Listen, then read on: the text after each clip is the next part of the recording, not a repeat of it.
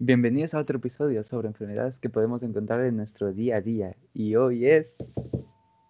Pues hoy la cosa va de viajes.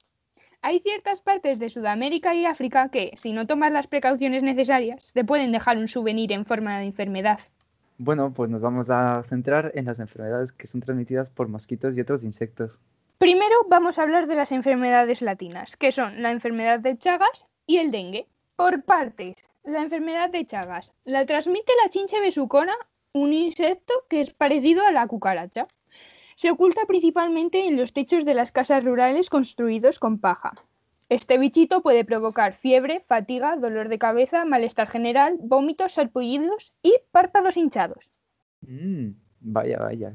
¿Quién diría que algo tan chiquito podría provocar semejante destrozo? Ya ves, los tips que os podemos dar para evitar este pequeño es usar un buen insecticida y tener una correcta manipulación de los alimentos. Alex, ¿qué nos cuentas tú del dengue? Puf, el dengue, el dengue. ¿Qué te voy a contar yo del dengue? Bueno, para empezar, el dengue lo transmite un mosquito, pero no cualquier mosquito, sino el gran mosquito Aedes aegypti, que para nosotros es conocido como el mosquito del dengue, que también puede provocar un buen destrozo. Y los síntomas son fiebre alta, dolor de cabeza, náuseas, vómito y erupción cutánea. Vamos, lo típico. Una joyita de bicho. ¿Sabes? Pero por suerte existe una vacuna para prevenir todo esto.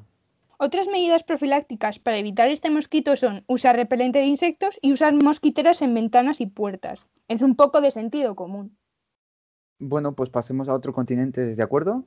¿Qué te parece si hablamos sobre la malaria? Pues perfecto. Bueno, la malaria es endémica de África y se transmite también por un tipo de mosquito. Para ser concretos, el mosquito Anopheles. Lucía, ¿tú sabes lo que ocasiona la malaria? Pues ciertamente no. En realidad sí, pero como esto está guionizado, te lo cuento igualmente, ¿vale? Lo vamos a dividir en dos, los síntomas leves y los otros, los síntomas más graves. Los leves son fiebre, escalofríos, sudoración, vómitos e icteria. Los más graves son afección cerebral, pulmonar, renal y alteraciones en la sangre. Suena súper mal, ¿eh? Así que os vamos a regalar unos consejitos para que cuando vayáis de viaje al continente no enferméis de malaria. El primero es usar prendas de manga larga y pantalón largo, para que el mosquito tenga la menor piel expuesta.